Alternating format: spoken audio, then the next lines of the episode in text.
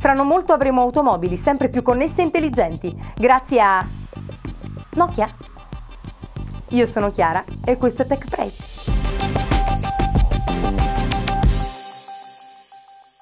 Dal palco della conferenza F8 2014 dedicata agli sviluppatori, Mark Zuckerberg ha annunciato diverse novità per Facebook, interessanti anche per i semplici utenti.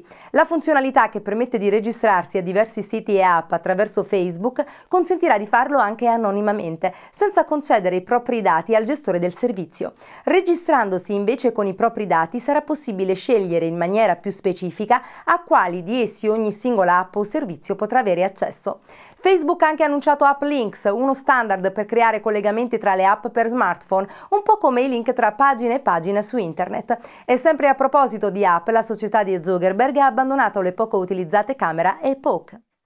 Uscita dal settore dei telefoni cellulari, Nokia prova a reinventarsi e sembra che oltre a mappe e infrastrutture di telecomunicazione, tra gli interessi della società finlandese ci siano anche le automobili. È dei giorni scorsi infatti la notizia di un fondo di 100 milioni di dollari stanziato per la ricerca in questo settore. Stando a quanto dichiarato da Nokia, il fondo verrà usato per investire in compagnie le cui innovazioni porteranno ad un mondo di automobili intelligenti e connesse. Insomma, tra gli sforzi di Nokia e quelli di Google per creare veicoli che si guidano da soli, la nostra cara vecchia auto rischia di diventare presto un pezzo da museo. Presto gli sviluppatori potranno realizzare più velocemente app per diverse piattaforme, mobile e non solo, grazie a nuovi tool di sviluppo appena annunciati da Microsoft. La società di Redmond ha infatti presentato la nuova versione del suo ambiente di sviluppo Visual Studio che grazie all'integrazione col framework open source Cordova permetterà di realizzare app ibride, parzialmente basate su HTML5 e in grado di girare su Windows Phone, Android e iOS e non solo. È interessante notare come Microsoft attualmente guidata guidata da Satya Nadella stia diventando negli ultimi mesi molto più aperta verso le piattaforme concorrenti, come anche verso il mondo open source. Nei giorni scorsi sono state ritrovate alcune opere digitali realizzate dall'artista pop Andy Warhol.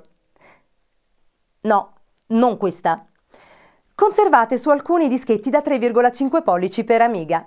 L'artista che aveva realizzato alcuni ritratti di Debbie Harry, cantante dei Blondi, durante la cerimonia di presentazione del computer Amiga 1000 nel 1985, aveva continuato a fare esperimenti, di cui finora si erano perse le tracce, usando quello che è stato uno dei primi computer con interfaccia grafica a colori.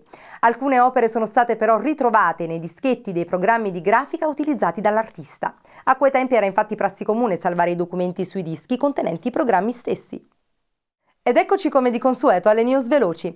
Grande lavoro per Microsoft che ha corretto in questi giorni una grave falla di sicurezza nel suo browser web Internet Explorer anche su Windows XP, nonostante avesse annunciato la fine del supporto. Inoltre ha reso gratuite su PC e Mac le conversazioni di gruppo con Skype.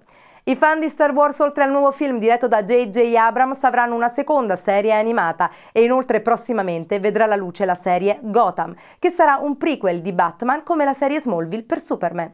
Novità infine anche per Twitter che ha introdotto un tasto muto per disattivare le notifiche da parte di utenti specifici e ha inoltre iniziato a collaborare con Amazon per permettere acquisti di prodotti rispondendo a specifici tweet.